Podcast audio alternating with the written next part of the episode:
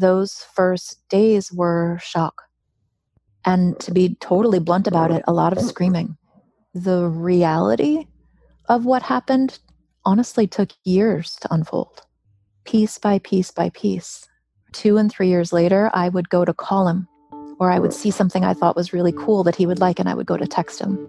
It's like part of your brain doesn't get the memo that your person died. Welcome to How To. I'm Charles Duhigg. Right now is a really hard time. And if you're anything like me, you have friends or family members who are struggling with loss. Or, or maybe you're mourning someone yourself. How we process that grief and, and how we console others, those are really hard questions. Even in the best of times, it's sometimes not clear how to help other people, which is at the core of a question we got a few months ago from Anne in Arizona. Well, I reached out because um, a few weeks ago, my one of my brother-in-laws died. Um, I immediately talked to my dad about it, and my my sister and brother-in-law live out of state, and my dad was kind of telling me, you know, you should give her space, don't contact her right away. And in the past, when I've been around people who have lost family members, I've kind of felt like a deer in the headlights, and I usually don't say much. But I know when I was grieving last year, um, when people did that to me, it hurt because I felt like they didn't care. And tell me a little bit about what happened last year and your experiences with grief. Well, um, I mean, this isn't the only experience I've had with grief. Um, I've definitely had some other losses, but last year I had um, what was a very sudden miscarriage. I was um, 13 weeks along, so it was very, very unexpected. Um, but it was also my third miscarriage, so it was sort of the most traumatic experience I've had in yeah. maybe my whole life. I felt very alone and isolated. Yeah. Did did anyone reach out to you to to offer you condolences? Um, yeah, a few people did. I wrote something about it on Facebook because I wanted to tell people because I was hurting a lot, and some people were very sweet and you know sympathetic, but other people said some things that were kind of painful, like, "Oh well, I'm sure you can have another one," or things like that that um, yeah. weren't really helpful.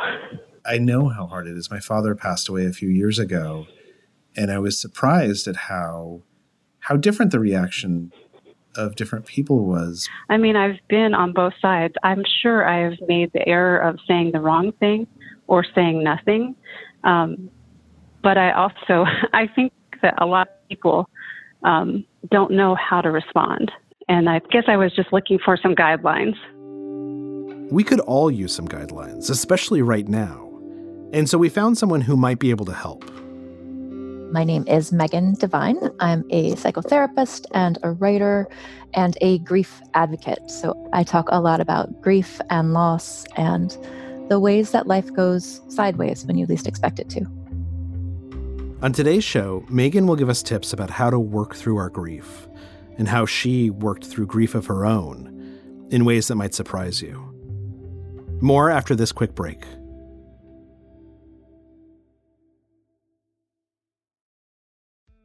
This episode is brought to you by Choiceology, an original podcast from Charles Schwab. Hosted by Katie Milkman, an award winning behavioral scientist and author of the best selling book, How to Change, Choiceology is a show about the psychology and economics behind our decisions. Hear true stories from Nobel laureates, authors, athletes, and everyday people about why we do the things we do. Listen to Choiceology at schwab.com slash podcast or wherever you listen.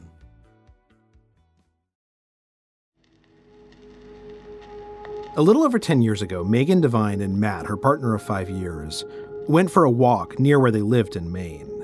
It had been raining for weeks, and, and this was the first really nice day in a while.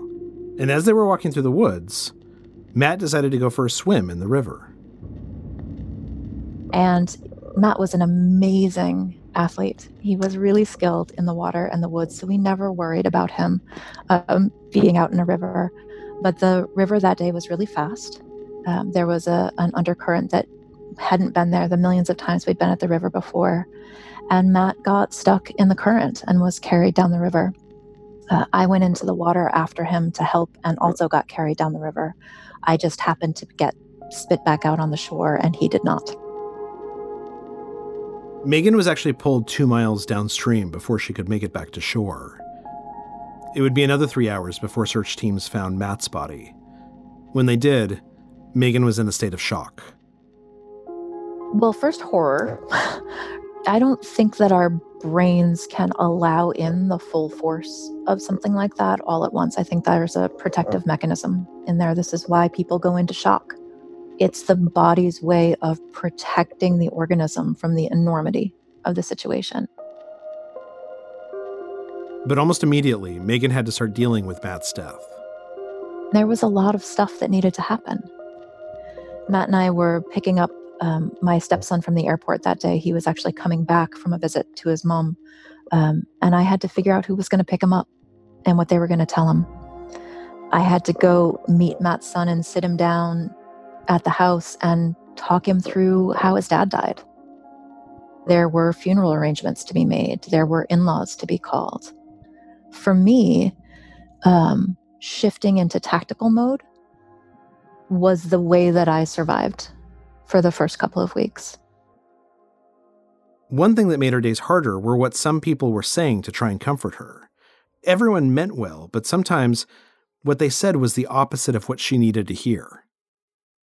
I realize that what we say to people when they're in pain isn't necessarily helpful. I heard so much stuff from friends, from family members, from uh, fellow therapists, just around resilience, mm-hmm. around bouncing back, around um, not letting his sudden death, quote unquote, wreck my life. How did that make you feel? Oh it, it made me feel like nobody understood me. Mm-hmm. right? Like they're minimizing you right? Exactly. When people would say you're so strong and you're so smart. You're going to find a way to get through this. The way that felt for me was don't feel the way that you feel. Stop letting this upset you. I actually overheard people in coffee shops say she must not have been a very good therapist if something like this upsets her. Oh, wow that's terrible Whoa isn't it?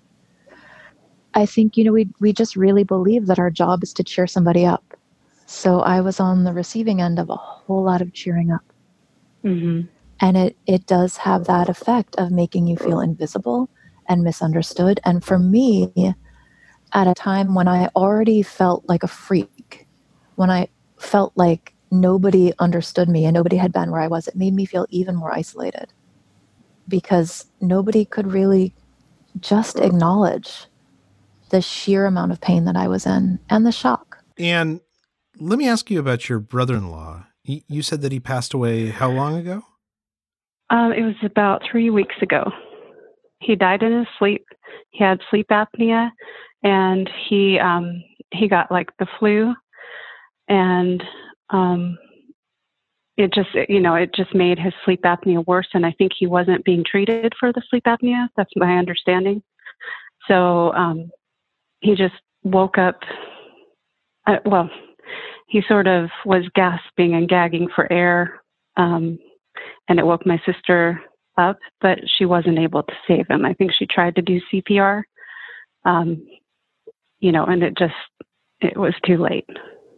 Oh that's enormously sad.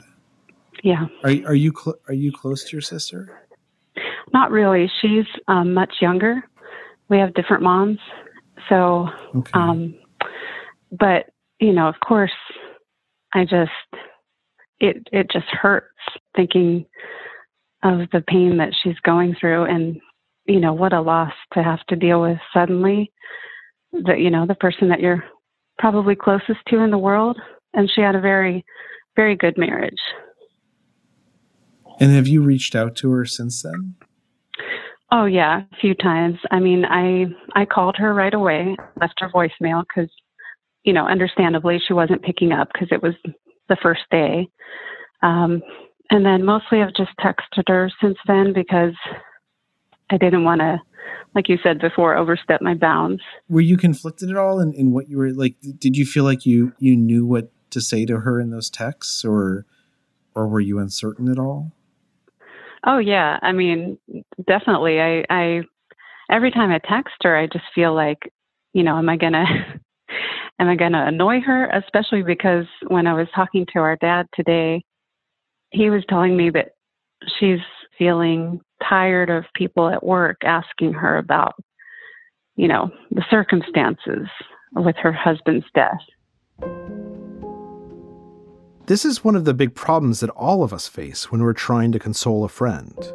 Knowing what to say and what not to say when someone has just experienced a sudden loss, that can be really hard and awkward. Well, the whole thing is awkward. Yeah. Right? Honestly, I think all of us would relax a lot more around grief if we just let it be awkward.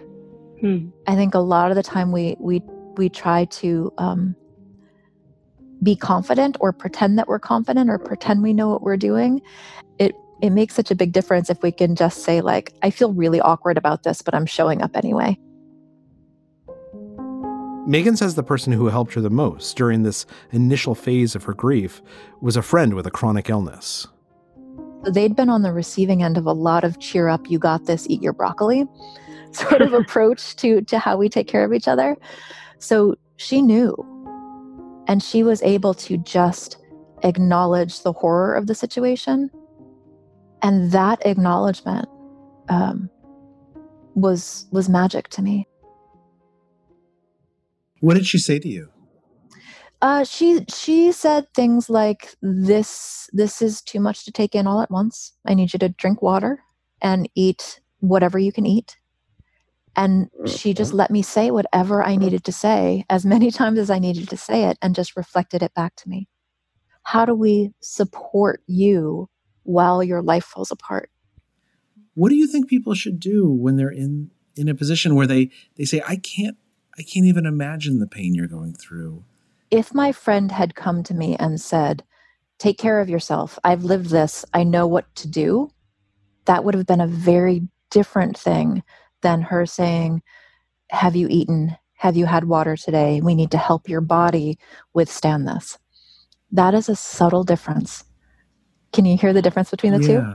2 mm-hmm. The first way, saying, I've been through this, I know what to do, you need to take care of yourself, is giving advice.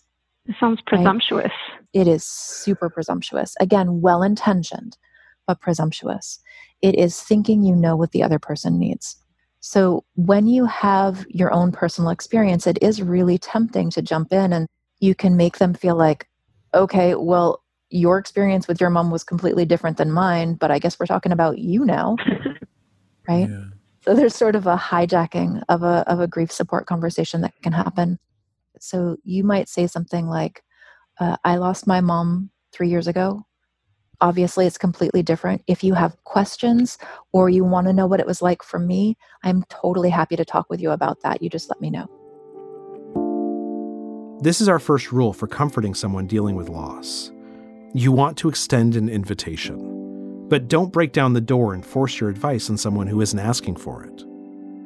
And that's also a way to let somebody feel some control over what's happening right? For many people, especially with a sudden or unexpected death, but honestly, even in a death you have seen coming, there can be a, a sense of a loss of control. Yeah. Mm-hmm. And so when we ask and offer instead of jumping in with our advice, we let that person choose whether that would feel helpful or not. Coming up, Megan will tell us why she believes the five classic stages of grief no longer make any sense and what we ought to focus on instead. We'll be right back.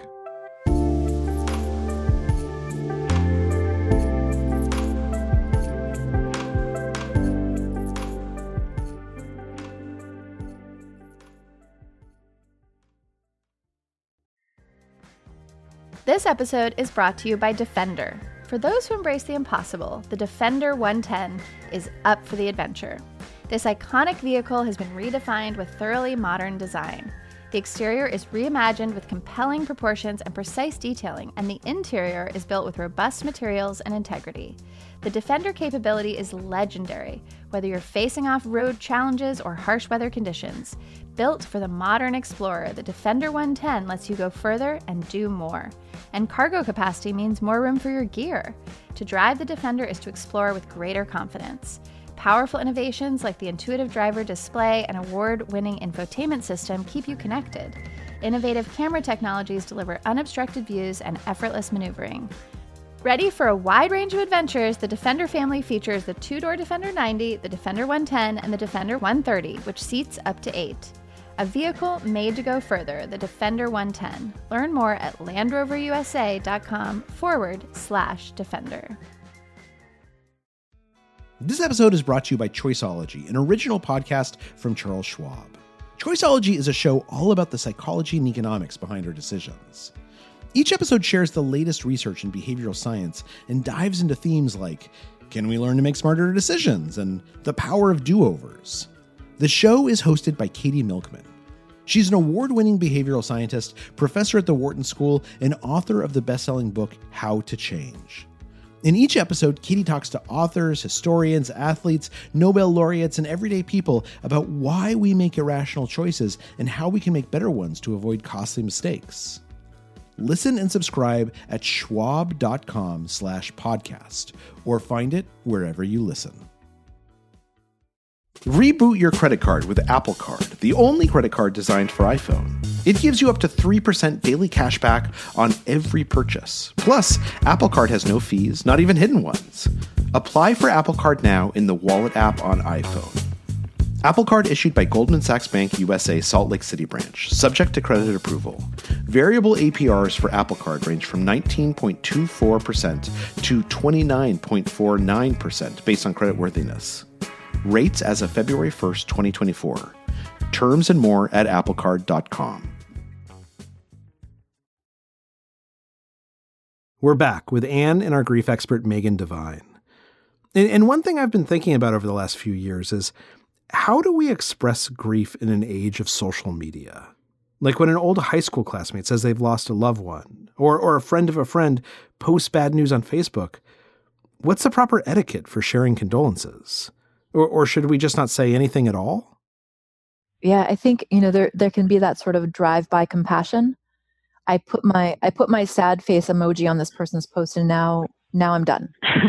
but I I think you know thinking back to something Anne said about how we have this sort of temptation to not say anything at all because we're afraid to say the wrong thing to say too much, to say too little, so we don't say anything. And that is really far more hurtful than anything mm-hmm. else. Let me ask you, Anne, because because you yeah. you mentioned that after after your miscarriage that you posted something on Facebook, mm-hmm. in part because because you weren't hearing from your friends. Mm. Well, it's interesting. I feel like um, there's definitely pros and cons because on one hand, I'll get a slew of helpful um, empathetic people reaching out that will just say, That's so sad. I'm so sorry. And that feels good because I feel a lot less lonely. And it feels like people are acknowledging my pain. But on the other hand, there's a lot of people that will give those platitudes that Megan was talking about that hurt, that are, they're not helpful. Yeah. But when it came to the miscarriage, it just felt so good to let it out in the open to say, you know what, I know I'm going to get some people that are going to judge me, but but I just need to tell the world that I've been through something traumatic and and I'm in pain. So I I feel like um, on the whole it's better. This is the next rule.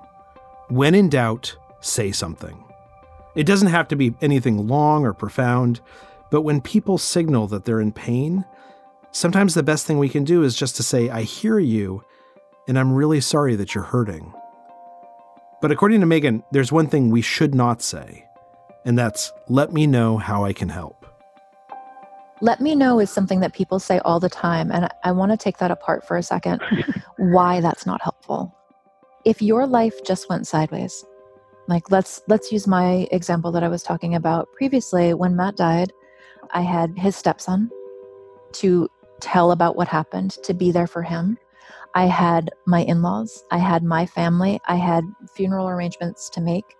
I had, you know, my own what the hell just happened going on. All of those things. So when somebody would show up and say, let me know if you need anything, when was I going to have time to do that? if we think about like how often in normal daily life you get stressed out and you feel like you could use a hand, how often do you actually ask somebody for help? Yeah. Not very often. we are a culture of people who don't tend to ask for help, especially when we're really struggling. So, what's a better way to do that? Because you don't want to force yeah. on someone. You don't. So, being concrete instead of vague is the answer to this particular problem. So, instead of saying, let me know if you need anything, think about the things that you could offer and also think about what that other person might need. Here's another rule Instead of asking people to let you know what they need, anticipate what that is and, and act on it. Find something that you know will be helpful to them and then volunteer to do it. So, if you know that the kids need to get to soccer practice and mom just lost her husband, you could, in a text message or in a voicemail, um, say, I know that the kids have to get back and forth to soccer practice. I am very happy to um, drive them, pick them up, and bring them home Mondays, Wednesdays, and Friday. Would that be helpful for you? Concrete, tangible offers that the person can either ignore or say yes or say no. Do you remember after Matt passed? Do you, do any specific offers stand out in your your mind that your friends made? Oh my gosh, people were so good. I had um, an old friend of mine uh, is a Unitarian minister, and she took over calling all of the funeral homes to find out the whole process of cremation and what we needed to do and what paperwork we needed. I didn't have it in me to make all of those phone calls. And I had one friend who is an excellent cook and she delivered food every single day. And she didn't call me up every morning and say, What do you feel like today? She made something, she dropped it off at the front door. I could come out and get it if I wanted to. And let me ask you, let, mm-hmm. let's try and workshop this a little bit. Okay. If yeah. you were to, if you were to write an email to your sister, drawing on what Megan was talking about, what what occurs to you? It sounds like um, I should just be honest about the fact that I'm feeling awkward because I would like to help, but I don't necessarily know what she needs or what the best help is. Um, and I would certainly tell her that I am happy to hear her just talk and and just be there for her, just be a physical presence um, for her if she needs to vent or get something off her chest. Um, and then give her some concrete offers of what I could do to help and, and let her decide whether or not, you know, she wants any of that help or or just back off if she doesn't. I think that's lovely. And I love that idea of offering her some concrete things. I'm happy to set up meal delivery for you. I can do that from a distance if that would feel helpful. I'm happy to research, spend some time online and look for resources to help you with the kids if that would feel useful. I am also really happy to just to pick up the phone and listen to you rant about whatever you want to rant without trying to cheer you up or make it different and not try to fix them. This is the next rule. When you feel the urge to help someone who's coping with a loss, don't try to fix everything. Instead, stop and ask the person, Do you need a solution right now? Or do you just need to be heard? I definitely agree because the people who I, I remember talking to that I felt like were most helpful, they just listened. And the most they would say is, Wow, that hurts you know, uh, and they didn't try to fix it because you can't fix it when somebody dies. You just can't. Yeah. I mean, you can't really fix other people's problems anyway, but but especially a death. I mean, what's there to fix? And this brings us to another big topic. You've probably heard of the five stages of grief, which is this model for how people deal with loss. But Megan thinks the model's been misunderstood. The stages of grief model is is really problematic. Um, you know, Dr. Ross created those stages uh, almost 50 years ago now as a way to help dying people understand what they might be feeling when they receive their terminal diagnosis. She never meant them to be used for grief. And it wasn't even you are going to feel these things in this order. It was here are some things you might experience, and we want you to know you're normal if you're feeling them. That's news to a lot of people who have learned either through grad school or pop culture or through movies that everybody who is grieving needs to go through these five stages of grief and you need to go through them in order otherwise you're doing it wrong mm-hmm. and and i think the other thing is grief always it comes back. It's like a it's like an ocean wave. I've heard that analogy where you know it goes out for a while and then it comes back especially because you have those milestones absolutely. birthdays holidays. And so the the thing here is that grief is not something separate from love. It's part of love. So, this idea that grief is something that you do correctly and it's over, that's a lie. Yeah. Matt's son, if he chooses to get married, if he chooses to have children, the milestones he hits in his life, his dad won't be there. There is never going to be a time when that doesn't suck. Yeah. Yeah. Mm-hmm. That doesn't mean that he hasn't, quote unquote, done his grief work. That doesn't mean that he's in denial or that I'm in denial if 10 years later I still go to text him when I see something neat. Right. That's love, and that's the way it works. Yeah, that's a good way to put it. It's never going to be okay that he's dead. And I have a really beautiful life. I have a really beautiful career where I get to help a lot of people. I only have this specific career because he drowned. Yeah. That's never going to not be weird. You know, we're um we're recording this obviously in the the beginning of this this coronavirus outbreak. And it's likely that over the next couple of months we're going to see on social media and in the news and in phone calls with friends potentially people we know and love getting sick or or friends of friends getting sick people dying, hopefully not not close to us, but do you think we should go and try and console them or should we respect mm-hmm. their their private space and let them have this mm. moment of grief? I think I would always go with acknowledge without invading. I, I keep having this memory come back in my head in the the days after Matt died, I had gone to the coffee shop and I was telling a friend probably about what actually happened that day. Um, a close person or somebody in that moment, I just decided needed to hear the whole story. That person left after hearing it, um, and the person who was sitting the next table over came over, crouched down by the table next to me, put their hand on the table, not on me, and said, I, I just want to let you know that I'm sitting right next to you, and I overheard that story, and I can't not say something. I'm so sorry that happened to you and I, I hope things feel a little bit more gentle to you today, or something like that. Just something really sweet and kind. And it was beautiful. How did that make you feel? Loved, honestly. Right? They didn't invade my boundaries. They didn't put their arm around me, like, who's this weirdo putting their arm around me? They didn't press for details. They overheard a conversation that they were not invited to but it was also a very human moment that they didn't feel like they could ignore.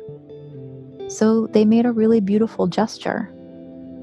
And this is a crazy, unprecedented, unpredictable, chaotic time with a lot of people scared and a lot of people in pain. And yes, a lot of people um, will be grieving. And we want to be really brave about opening conversations in areas that are usually pretty scary.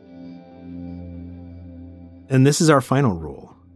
When all else fails, find some human moment just to share. It, doesn't matter if we know someone well or, or even if they're a stranger. We can help by letting them know that we're here. We're available to them. You know, and I, I'll yeah. say when my um when my father passed away, um, the responses kind of ran the gamut as as they did for both of you. But but this one editor who lives down the street from me, she wrote this handwritten card and she left it at my house and it just said, I heard that this happened and I'm so sorry. And I can't even really remember what it said, but I just remember getting it. And that for that moment it helped. Mm-hmm. So, Anne, I, I think you can make a big, I think you will be a big, a big support to your sister. Thank you. I, I mean, I, I feel very encouraged. I feel like just being able to do this podcast with you guys has been really helpful. And I love all the ideas that I've heard. And I, it's like you're already helping me process my grief too. so thank you. That's so nice of you guys. You are so welcome.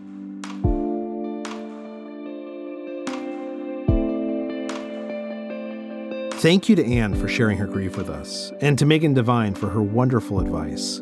Make sure to look for her book, It's Okay That You're Not Okay Meeting Grief and Loss in a Culture That Doesn't Understand. Also, if you're grieving the loss of a loved one, there's a lot more resources at Megan's website, refugeingrief.com. We'll link to it in our show notes. And as a quick update, the last time we checked in with Anne, she wrote us an email saying that she had fallen ill with COVID 19. Here's what she wrote Before I got sick, I sent my sister a card. In it, I told her almost verbatim what Megan recommended. I've also texted her a couple times, and, and I try to follow Megan's advice, letting my sister know that she can vent and that I'll just listen. And then she added, Unfortunately, two days after we spoke, one of my aunts also died. So now I've been putting these recommendations to work when I reach out to my cousin. It was Providence that we recorded the podcast when we did. Thankfully, today, Anne is feeling better. Do you have a problem that needs solving? Send us a note at howto at slate.com and we might be able to help. That's howto at slate.com. How To's executive producer is Derek John. Rachel Allen is our production assistant and Merritt Jacob is our engineer. Our theme music is by Hannis Brown. June Thomas is the senior managing producer of Slate Podcasts, and Gabriel Roth is Slate's editorial director for audio. Special thanks to Asha Saluja and Sung Park. I'm Charles Duhigg. Thanks for listening.